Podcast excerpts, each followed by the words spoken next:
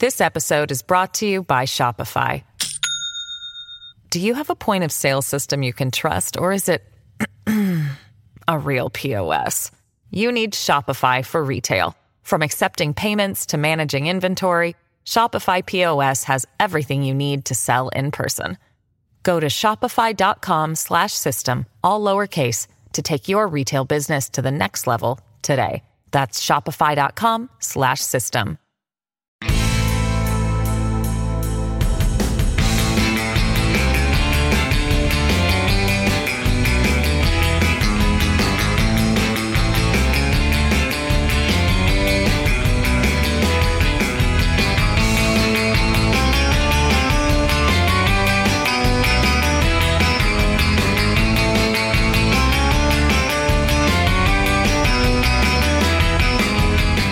Hello and welcome to Rock and Roll Politics, the weekly podcast with me, Steve Richards. Thank you so much for tuning in wherever you are in the UK and the rest of the world. And as ever, we have got a lot to cram in in our time together. So, if it's okay with all of you, what we'll do is a couple of assembly notices, very brief. Uh, then I'm going to reflect on some of the kind of mythology around the moment. Uh, Boris Johnson, there he is, still in number 10, already contemplating his comeback. That's uh, worth exploring because it sort of shines light on a mentality of a prime minister in his or her dying days. I'm going to look at the real Margaret Thatcher rather than the mythological one. And then, if there's time, a bit about uh, uh, Keir Starmer's latest speech economic growth, economic growth, economic growth, education, education, education. Anyway, uh, if there's uh, time. And then uh, some of your brilliant questions. All the questions were brilliant. Uh, there were a lot of fantastic ones. One on education from a teacher. I haven't got time to read that one out this week if you're listening now, which I know you will be, but there will be time to reflect on other themes uh, when things sort of, I was going to say calm down, but that's wholly the wrong term. British politics is going to erupt with more dramas after September the 5th, whoever is elected as Prime Minister. More of that shortly. Uh, but before then, as I say, a couple of assembly notices for you all. Just a reminder the Edinburgh Festival is kicking off very soon, and I'm going to be there with a live show, Rock and Roll Politics, from August the 15th. I'll put the link where you can get tickets on the blurb for this podcast, um, but you can also get it at the uh, Edinburgh Fringe uh, website if you put in Rock and Roll Politics or Steve Richards. It's live at uh, Symposium Hall, the Space Symposium Hall.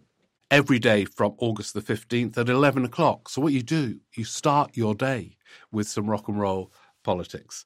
Um, also, thank you so much to those of you who subscribe to the Patreon version of the podcast. A new bonus podcast will be coming up at the beginning of August, uh, looking at the relationship between uh, David Cameron and Steve Hilton and comparing that with the relationship between Theresa May and Nick Timothy, the final one in our series of relationships between prime ministers and their chosen kind of special figure in number 10.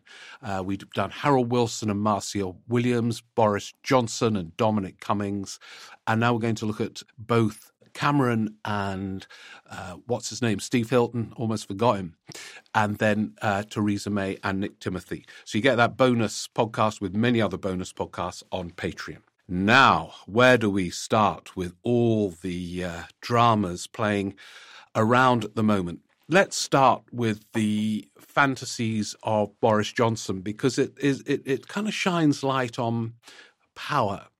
Most prime ministers spend a lot of time tormented in number 10. I was very struck when I wrote my book on modern prime ministers, how many of them were pretty miserable uh, in number 10, but how few of them wanted to let go. Uh, the only one, indeed, was Harold Wilson, who voluntarily went in 1976. The rest of them, one way or another, were forced out, were liberated from their torment through force. They didn't choose to go. And in that cocooned atmosphere of number 10, prime ministers can very quickly assume that they are somehow indispensable. Johnson is, in many ways, a freakish prime minister. But the mood we're getting from number 10 that he thinks he'll be back soon. Tim Montgomerie tweeted, uh, someone had told him in number 10, Johnson's going around saying, I'll be back as prime minister within a year. Uh, his final prime minister's questions, he left on a note of ambiguity about uh, returning. All the briefings suggest Johnson thinks his career as a kind of prime ministerial figure is far from over. No doubt he reflects on his hero, Winston Churchill, who had many ups and downs in his career, but always tended to bounce back. Even after the election defeat in 1945, which looked a kind of final climactic for Churchill, he was back as Prime Minister in 1951. And Johnson, no doubt, thinks similarly. This is his final fantasy. As I say, not that unusual. Uh, Margaret Thatcher dared to hope and indeed assume in the early days of her exile, having been removed from number 10, that her party would realize that they had made a terrible mistake and call for her evangelical leadership once again. Uh, the same with Tony Blair. Tony Blair, towards the end of his time as Prime Minister, equated overtly the national interest with his continuing as Prime Minister. At one point, he kind of used the metaphor of a marriage between himself and the British people. Um, and he said, look, you know, after Iraq, a long time after Iraq, said, look, you know, it's a bit like a marriage. I've had to turn away, but I'm back. He too, more recently, uh, has contemplated, at the very least, uh, returning as Labour leader. When Andrew Adonis used to tweet on a regular basis that Labour should bring back Tony Blair, he wasn't doing that in isolation. It followed conversations with Tony Blair. And when there is talk, as there often is, about a new party on that mythical centre ground, um, there have been moments where Tony Blair has wondered whether he could do a Macron and return to power via that route. Deluded, even now Andrew Adonis accepts that this is never going to happen, but it crossed his mind. And it is the case with Johnson as well, but as he's going to discover, I think, very quickly, when the harsh reality hits him, his leadership is not going to be viewed uh, as one that people want to return to. At this moment, it's a very odd moment for a leader. He is still prime minister. He's going around as usual, dressing up in bombers' uniforms and, you know, going on various flights with military aircraft and fulfilling all his fantasies still, as he did when he was prime minister without an end date. Uh, we've talked on this podcast many times about he's only at ease as a public figure when dressing up. So he's doing even more dressing up. He's spending a lot of time at Chequers. He's hanging out with people who are all telling him he was robbed. And in that interim period, uh, strange thoughts go through a prime minister's mind. And this is a long interim, by the way. Remember, Cameron was prime minister only really for a few more days after he announced his resignation because the Tories had a silly leadership contest where all the candidates fell by the wayside except for Theresa May. And so Cameron was gone very quickly. That's more typical of a prime ministerial transition. Margaret Thatcher, a few days after she was kicked out and John Major moved in. Johnson has chosen deliberately, knowing it would be a long leadership contest, to stay on. And you can see how he is framing an argument about his time, again copying Churchill. He said, History will be kind to me. I plan to write it, uh, lifting the quote from Churchill. So you know what that history is going to be like because he said it several times in recent days. He got the big calls right. Uh, he got Brexit done. He got uh, control to the United Kingdom. Uh, he was a triumph during the pandemic. And then he's been the hero in the war uh, in Ukraine.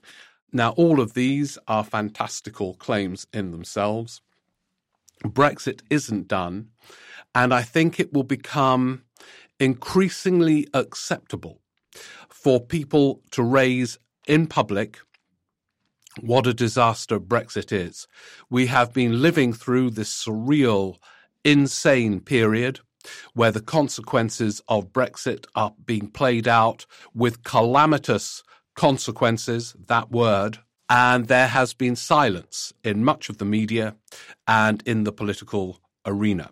I think with Johnson going, actually, there will be space opening up for more public recognition of the damage done. And as an example of this, although it is very tentative, you know, Labour leaders are linking Brexit with the chaos in Dover with those nightmarish queues uh, with Brexit. They're too scared still to do it, but it has come up again and again. Uh, Simon Calder, the great travel expert who I used to know both at the BBC and at The Independent, actually, has just put it very plainly in media outlet after me. He was even allowed on the BBC, who's still very scared to talk about Brexit. And he's made it absolutely clear that the problems uh, at Dover are to do with Brexit, that Britain chose to make that the border, and therefore for passports not only to be uh, stamped, but there has to be evidence that people haven't been to the EU beyond a certain time. They have to show proof that they're going somewhere and they've got the funds to support them there. Uh, this was Britain's chosen Brexit. Johnson and Lord Frosty Frost's Brexit. Lord Frosty Frost was up saying blaming the French again, like he blames Europe for what's happening in Northern Ireland. They negotiated it. And at some point, more space will open up. Whether the Labour leadership will ever dare to occupy that space is an uncertain question. But anyway, uh, Johnson going around saying, I ah, got it, Brexit done, Brexit done, I've, I've freed us, freed us from Europe is going to look, I think, increasingly contentious when he's left office, when his control over the newspapers isn't as strong as it is even now to this very day. He dominated the whole of the Sunday Express yesterday. Not that many of you will have seen it, but I can report on your behalf uh, that he did. A long piece about all his triumphs. So that's a mythology. I'm pretty sure the inquiry into the pandemic will be condemning of his conduct and the chaos of his conduct. We know what it was like from the inquiries that have already taken place, and that a lot of the sensible wing of number 10, as far as there was one, was pleased when Johnson buggered off to Chequers as the pandemic was raging towards the UK from Europe because they knew that his presence would be so dangerous and destructive. And that was the starting point of Johnson's leadership in relation to the pandemic, which he now claims as a great triumph. And Ukraine, A, I think he has been vaguely posturing in his approach to Ukraine. He's never been clear uh, what victory for Ukraine would look like and how it should come about, although he's been more jingoistic about it all recently and his phone calls with Zelensky were used crudely. Whenever there was a crisis in number 10, uh, a briefing went out within an hour that Johnson had had a call with uh, Zelensky, as if that would uh, counter all the other stuff whirling around. And I think he used Ukraine in an attempt to keep his job. Now, that is uh, examples of the stuff that Johnson gives to claim greatness in number 10 and will continue to use um, as he hopes people will turn to him to continue his glorious leadership in uh, the months to come. But that's not it at all alone. He is leaving chaos in the NHS, chaos over the social care policy, labour shortages everywhere you look, consequences, Brexit consequences. I suspect pretty quickly the idea, and I know some Tory party members are clamouring for Johnson to be allowed to stay on, and if not to stay on, to return as soon as is feasible. I think that clamour will subside very quickly. And the UK, or parts of it anyway, will wonder what the hell has happened over these three years. But it is fascinating that prime ministers, when still in number 10, although they're about to go, and in this case, oh, incidentally, another thing thing's going to happen. He's going to do an honours list that will uh, wreck his reputation. Not that he's got a reputation amongst some of us already, but for those who continue to revere him, they will be challenged by the honours list. I say that because that's what happens to prime ministers who take the piss with honours lists. Uh, Harold Wilson never recovered from his resignation honours list. You know the so called lavender list with Marcia Williams uh, writing the people who got the honours on lavender paper. It was actually a, a, list that was far more varied than it, it is rumoured that Johnson's one will be. A lot of uh, non-business people and you know deserving people were on Wilson's list, but he gave honours to business people who were under all kinds of investigations at the time with a resolute indifference to the consequences. And the consequence was that really no one rushed to put the case for Wilson for many years. And it was to do really with that honours list. It sort of, and by the way, Wilson was not, uh, uh, was a giant compared with Johnson and a figure of great integrity compared with Johnson. The idea that Wilson would break rules during a pandemic that he himself had set to host a load of parties is uh, just inconceivable. But there was a view of Wilson, and it was a one sided view. It was more complicated than that of a, a, devious figure who couldn't be trusted. And the resignation honours list reinforced that caricature for decades. And I suspect with Johnson's as well, it will confirm the idea. Here is someone who put Evgeny Lebedev in the, in the Lords, and he's going to do the same with Dacre and others. That this was a figure with no sense of any moral purpose whatsoever. It will be interesting to see whether at some point Johnson's leadership, which will be definitely one of the historic ones, one of many with many historic consequences, whether it will ever be lifted. Now, one figure whose historic reputation is being lifted constantly is uh, Margaret Thatcher for one obvious reason. She is defining yet again a Tory leadership contest. At the weekend, it was hilarious. There was Mrs. Sunak. I don't know if you saw the front page of the Sunday Times, worshipping at uh, you know, Margaret Thatcher's statue in Grantham. Uh, Sunak, I am the Thatcherite, I am the follower of Margaret Thatcher. And of course, Liz Truss famously continuing to dress up like Margaret Thatcher and so on. The hold she's got is incredible and indeed deeply flattering. A leader who left office in 1990, you know, that's a long time to cast a spell over a party. And the spell here is more overwhelming than even recent Tory leadership contests. So, on that level, her reputation as this legendary figure is reinforced on a sort of near hourly basis at the moment. But it is in another way too. And this is one where many non conservatives fall into a trap, really, of elevating Margaret Thatcher, where they say, my God, she was at least a titan compared to these two shallow revolutionaries. Now, it is absolutely right. Compared to these two shallow revolutionaries, uh, she was a big figure of uh, rounded depth, but only in comparison. She herself actually was a pretty shallow revolutionary as well. You know, our favorite word on the podcast, consequences. Uh, she was never deep enough to think through the consequences of her policies. And many of the ideas around them, uh, though she was surrounded by people of greater philosophical depth, from Sir Keith Joseph to various figures in right wing think tanks.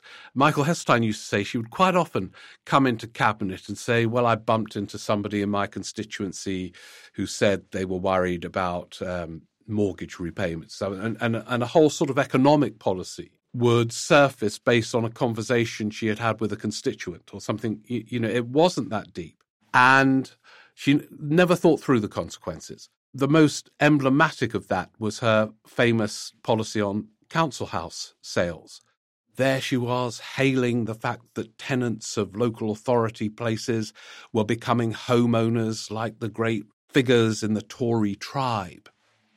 And it did lead to a kind of realignment in politics. Um, but that was it. She sold off the council homes, proclaimed a new generation of property owners, but then failed to address the fundamental consequence what do you do with affordable housing, given that a load of it was going on to the wacky private sector market where prices could soar or fall or soar or fall, and suddenly there would be this demand for affordable rented housing. What do you do? And the only answer is you would have to build some more. But she wasn't interested in that. That would have involved the hard grind of consequences rather than the political theatre of a radical act. So in the economic gloom of the 1970s, it was it's really interesting. Hundreds of thousands of affordable homes were built each year. And it was in the 1980s that it was only a handful here and there. And that carried on in the 1990s till now. There are housing targets for this government which won't be met uh, because it's tough. You have to find the places, you have to build them. It takes a coordination on an epic level. And she wasn't interested.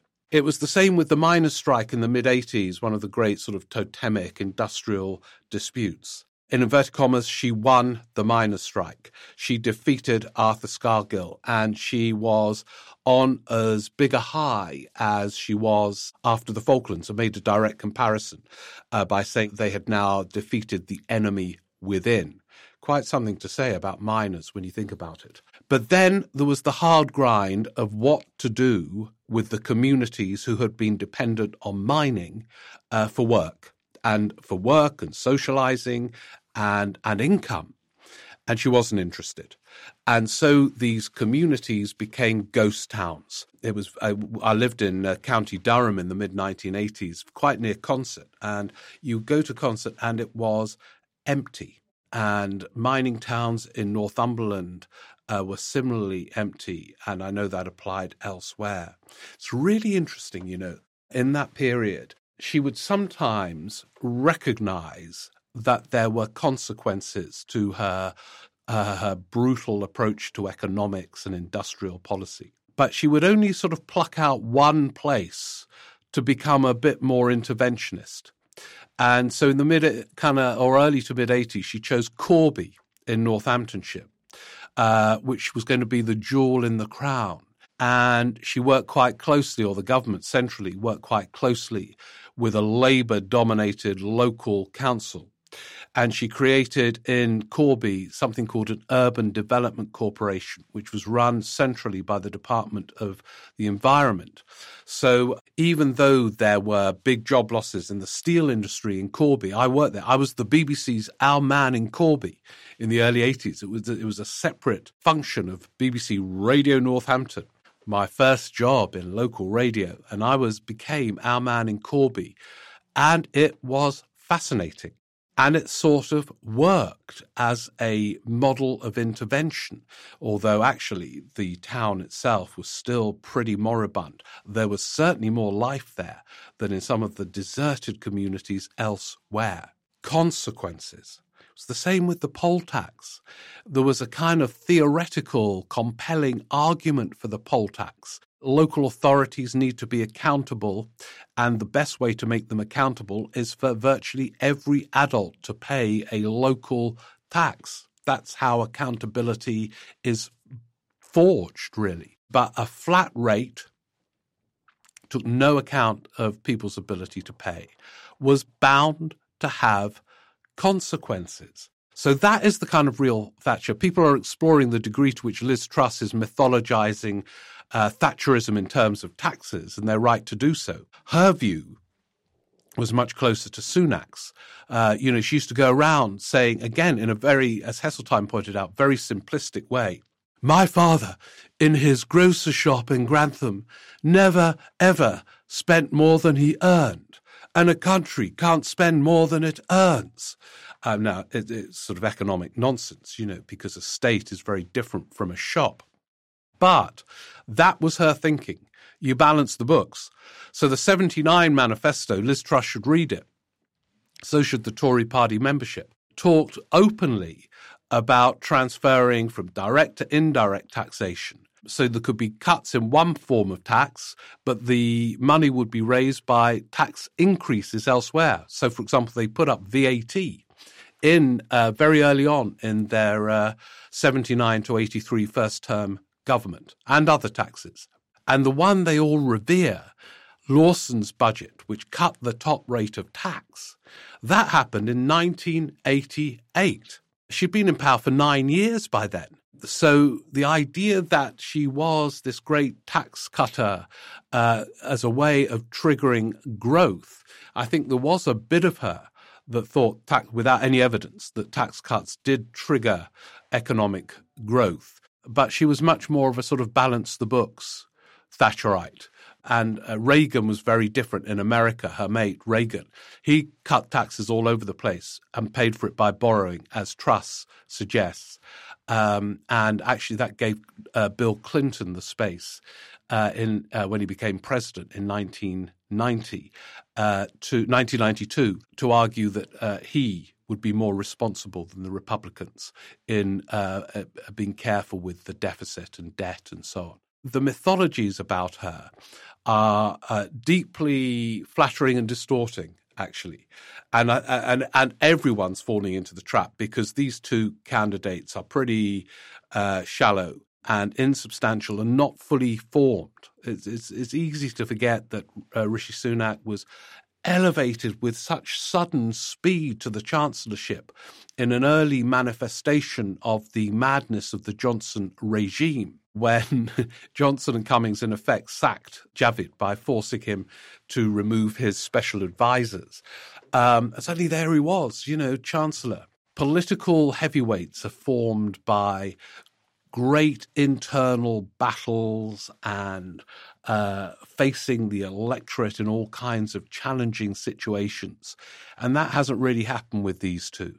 The other thing which made Thatcher uh, slightly more expedient and weightier was her time as education secretary, actually. She had been in this uh, uh, big spending department and understood the kind of pressures from that perspective. These two, well, I suppose Liz Truss has been around. She's been in the cabinet for forever no one, I think, even their greatest admirers, would recognize at this stage a great weightiness. Maybe some people do with Sunak. William Hague wrote a piece saying he is special, and Hague does know him.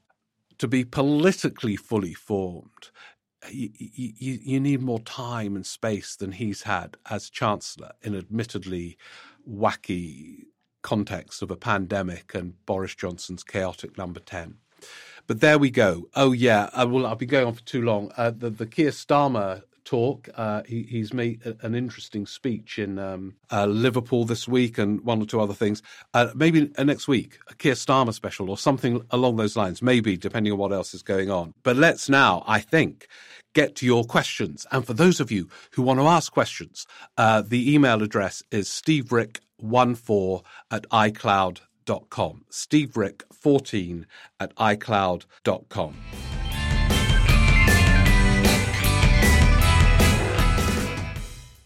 This episode is brought to you by Shopify.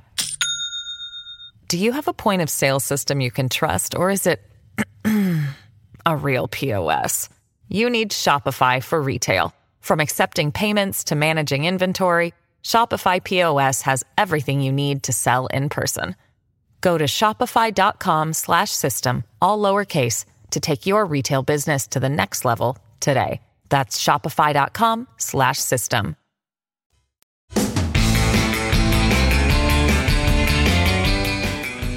Now, again, I've got loads of questions this week on a whole variety of topics. Uh, some I think I've uh, covered actually uh, in my opening thoughts but hopefully we will return to some of those. But just with all this stuff whirling around at the moment, I've focused more on some of those and, and some have slightly dated because these things are moving quite quickly. But anyway, thank you. Do keep them coming in. And uh, I promise you, I read them all and it shapes my thinking one way or another. But let's go first of all to Scott Taylor. He said, Oh, Scott, I love the podcast and listen to it when walking along the coast here in Fife. And I hope to see you at your Edinburgh show. Oh, that would be great. See you there, Scott. Yeah, I envy you being able to walk the coast in Fife. Um, maybe I'll try and get to Fife during the festival. Anyway, uh, and let's go on to the essence of your uh, email. I'm being driven mad by the use of centre ground uh, during the Tory leadership contest. Yeah, it is. You know, I mentioned it last week, but uh, quite a few BBC presenters are saying it's uh, Rishi Sunak, the centrist, against Liz Truss, the right winger. They're both on the right. You know, there's different grades of two people on the right. Anyway, he, he he's given me a link which I'll tell you what it is. Uh, I thought you might enjoy reading a, a speech delivered by W.B. Gallie, Gailey at the Aristotelian Society. It's in 1956. Anyway, there's a, if you Google that, you'll get to it. Um, I'm going to read it, Scott. I haven't yet. Gailey coined the term essentially contested concept to help us understand how we can have a common understanding of an abstract notion such as justice, while at the same time totally disagreeing on how justice is to be interpreted. Could this framework be a good way to explain how the meaning of centre ground can perhaps be agreed upon at a very abstract level but at the same time, that term provides no indication of what a centre ground might look like.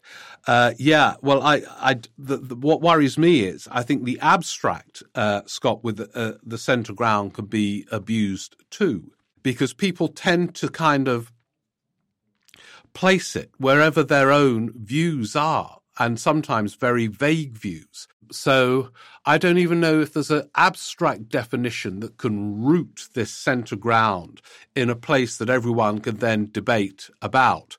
Over to Cardiff now, from Fife to Cardiff. Alan, you didn't leave your surname, Alan. Uh, but Alan says, always enjoy the podcast. Thank you, Alan. I read in a study that Britain has one of the lowest percentages of the voting population in Europe who are also party members. Only Latvia and Romania have lower party memberships. Just under a million people in Britain have party affiliation, which is tiny compared to the National Trust, which has 4 million members. To be honest, Alan, I'm surprised it's a, it's a million. It's a really uh, difficult issue, this. Uh, because uh, all non Tories are saying at the moment, justifiably, why is it that this tiny Tory membership is electing a prime minister? Well, the answer, of course, is that England, at least, tends to vote Conservative given half a chance at every general election. But the Conservatives themselves are often in turmoil, so very quickly they then get rid of the elected prime minister for whatever reason. So this is the third time since 2015 this tiny party membership uh, uh, getting the vote, Alan. But uh, when Jeremy Corbyn was Labour leader and party membership soared, a lot of people also got worked up about that because it was the kind of membership that they disapproved of. That was got so many Labour MPs worked up, amongst others, and the media. Uh, so is is a big party membership a good thing? I think um, many of you have emailed to me to suggest that party members shouldn't elect a leader. It should go back to uh, MPs. Now, there is a strong case for that, but it's never going to happen because no leader will dare deprive the membership in such a way. So we're stuck with it. I think it is good to have big party memberships. You just have to define what it is to be a member to make sure it's within certain boundaries. Thank you, Alan. Uh, now we go to France and Dominica Jewell. I think that the entire fiasco at Dover has been succinctly summed up by Monsieur Beaune. Beaune? How do you pronounce it, Dominica? Uh, he's obviously he's the transport secretary, counterpart of Grant Shapps. And when he said today, La France n'est pas responsable du Brexit, Dominica, I'm sorry about that terrible French accent. Um, uh, but anyway, Dominica's provided a translation. Uh, we don't need it, Dominica. Anyway, the translation's France not responsible for Brexit. From this, every Brexiter argument is definitively demolished. Well, I already mentioned our transport guy, Dominica, Simon Calder, making it absolutely clear this is a Brexit consequence. And it's got to be out there. And Brexiteers can continue to justify what they did, but they must be made aware of these consequences. And I suspect they're all blaming France, but it's, a, as Simon Calder made clear, a British decision to put the boundaries there. It wasn't the EU demanding it, it was Lord Frosty Frost and Johnson demanding it. And then they blame everybody else for sticking to the rules that they demanded. It is so topsy turvy. Anyway, thank you, Dominica. Uh, John McIntosh uh, suggests, related to this thing, in tribute to the famous conservative Saatchi and Saatchi poster of 1979, with the endless dole queue saying Labour isn't working. Yeah, that was a famous 79 poster. Why don't Labour just take an aerial view of the lorry queues to Dover saying Brexit isn't working? I don't want any royalties for the idea, by the way. Well, John, you won't make any money out of it from uh, because Labour aren't going to do it. Um, they're too scared. When Brexit goes obviously wrong, they are still too scared at this point to shout about it. Um, and uh, you know, th- there are people briefing in Keir Starmer's office. There's no buyer's remorse. Well, there never is in politics. Never. Uh, in general elections, people don't voters don't ever admit they get things wrong, but they do feel betrayed, and that's a powerful emotion which uh, Labour could make much more of. Remember, there's a wonderful um, uh, video on Twitter. It's all the clips of Johnson, Rees-Mogg, and all the others saying there will be absolutely no disturbances at Dover post Brexit. Look at what has happened. Betrayal. That's what some voters at some point will start to feel. And if they are blaming France at the moment, following the newspapers they read and their own instincts, at some point, the art of politics is about persuading. Uh, and when you've got reality on your side, persuasion can be quite powerful. Now we go to Southampton. Armando Martino I wonder if you could give a view of the just released Forde report into the factionalism in Labour under Corbyn's leadership. From a lefty perspective, I think that is Armando's perspective, I think it's deeply troubling that a democratically elected leader of the opposition was undermined so blatantly. This is the report into the internal tensions of the Labour Party under uh, Jeremy Corbyn which just erupted really with um, parts of the Labour headquarters clearly uh, attempting to uh, undermine Corbyn's leadership, uh, the Corbyn leadership team paranoid about what was going on at Labour headquarters, the whole thing erupting into a panorama which Armando describes as one sided it was a miracle it made the gains it did in 2017. Well, my view of it uh, is I, mean, I haven't read the report, to be honest, because um, I've been focusing more on the Tory stuff. My view of it is that it was scandalous that some could not accept the fact that uh, Corbyn won a leadership contest uh, under rules that they themselves had devised. You just have to accept these things. And the fact that there were attempts to undermine him was uh, deeply, as I say, it's just dysfunctional. It's just dysfunctional. The interesting thing about the Corbyn leadership is that when he got it, he was complete. I mean, I know halfway through the contest, he realized he was going to be made leader. When he stood, he had no intention of uh, no thoughts about winning. He'd never run anything. And although he is hardline on policy, his character was fairly emollient. So the first thing he tried to do was get everyone into his shadow cabinet, uh, including all the candidates in that leadership contest and others from other wings of his uh, party. He was pretty pragmatic at first. They all refused to serve. I think Keir Starmer was right to agree to serve. You try and make something work then I think when you know, he was he was accommodating to an absurd extent. Do you remember when uh, there was that debate about Syria and Corbyn opened it, opposed to military intervention, and his foreign affairs spokesman Hilary Benn ended it, supporting military intervention. Corbyn accommodated all of this. But then there was the attempted coup after the Brexit referendum where ironically Corbyn was closer to where Labour has now ended up, uh, wanting to sort of just get on with Brexit, whereas those who now are in that position condemned him for being too willing to accept Brexit. There was the attempted coup, and then there was no attempt at reconciliation. It was all out war on both sides from that moment on, and it was disastrous.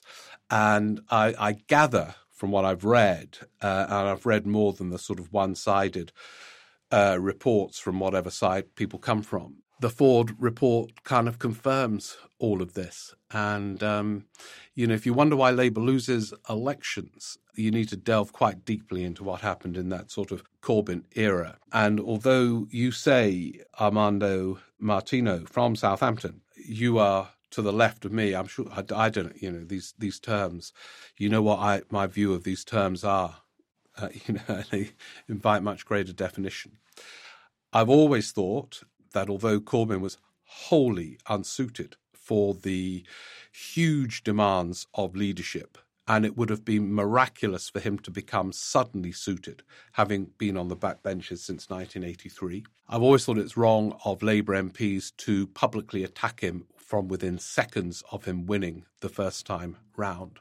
And as I've said here many times and elsewhere, I think Keir Starmer was wrong or is wrong to suspend him from the parliamentary party, both strategically and as a proportionate response uh, to what Corbyn has said on that thorny issue of anti Semitism, uh, where he did conclude his statement uh, in response to the report on anti Semitism, uh, which was what triggered his suspension, first from the Labour Party and now from the Parliamentary Labour Party. One anti Semite is one too many in the Labour Party, which of course is a statement of the obvious. But it was a muddy time, and I gather the Forde report clarifies some of the uh, muddiness on both sides. And it, it, if I had the energy, I'd read it and probably get miserable.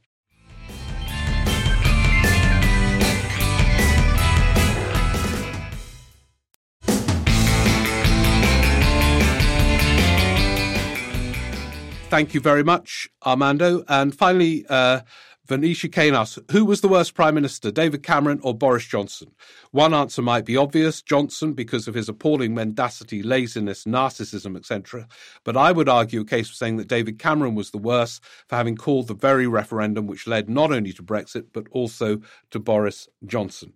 I've got absolutely no doubt in my mind that certainly the responsibility for Brexit and therefore the rise of Boris Johnson, which is wholly linked to Brexit, is David Cameron. I've never blamed the Brexiteers for fighting the uh, referendum campaign on a load of lies about Turkey joining all this money that was going to be available for the NHS uh, when it's cost us a fortune to leave. All those things you have to do if you're in the middle of a campaign. The mistake was to create the campaign in the first place. Referendum campaigns, once they've been called, people it's a war. It's the it's a political war, not a military war, and people uh, make all kinds of claims. I don't blame the BBC either. They are inevitably with the BBC endless post-mortems. Did we give too much weight to these lies and so? They their job was to report what both sides were saying, and for us lot to decide. And unsurprisingly, large numbers decided that they were going to believe the uh, Brexiteers. And the fault for all of that, an issue of such multi layered complexity should never have been the subject of a referendum. I loathe referendums. Um, we've got this thing called representative democracy, you know? So, Venetia, I'm with you. I think David Cameron has a lot to answer for. He was called a centrist. He, wasn't a, you know, these, this term, centrist, left, right, they need much more precise definition.